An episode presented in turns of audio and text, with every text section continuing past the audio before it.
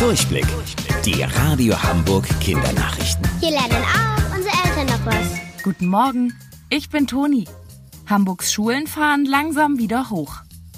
Seit einer Woche dürfen die Abschlussklassen wieder in die Schule. Ab heute startet auch der Unterricht für Viertklässler und alle Schüler der sechsten Klassen am Gymnasium. Doch wegen Corona läuft der Schulbesuch anders ab als sonst. Schon auf dem Weg zum Unterricht müssen in Bus und Bahn ein Mundschutz getragen werden.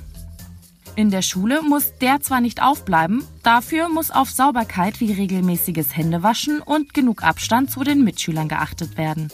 Gemeinsames Rumtoben auf dem Pausenhof wird da schwierig. Es ist aber wichtig, dass es diese Regeln gibt, damit sich das Virus nicht weiter verbreiten kann. Wann die Schulen wieder für alle aufmachen, ist noch nicht klar. Schulsenator Thies Rabe hofft jedoch, dass noch vor den Sommerferien jede Klasse wenigstens einmal pro Woche zur Schule gehen darf. Ein Kater hat in Greifswald in Mecklenburg-Vorpommern einen Kriminalfall gelöst. Klingt total verrückt, ist aber wirklich passiert. Täglich geht seine Besitzerin mit ihm eine Runde spazieren. Vor rund einem Monat fand er dabei zwischen Baumwurzeln etwas Merkwürdiges.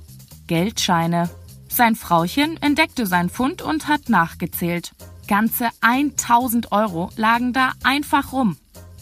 Das kam ihr komisch vor, also hat sie es zur Polizei gebracht. Die konnte in ihren Akten einen Fall finden, bei dem jemandem das Geld geklaut wurde. Dank dem aufmerksamen Kater und seinem ehrlichen Frauchen konnte das Geld dann wieder zu seinem eigentlichen Besitzer zurückgebracht werden.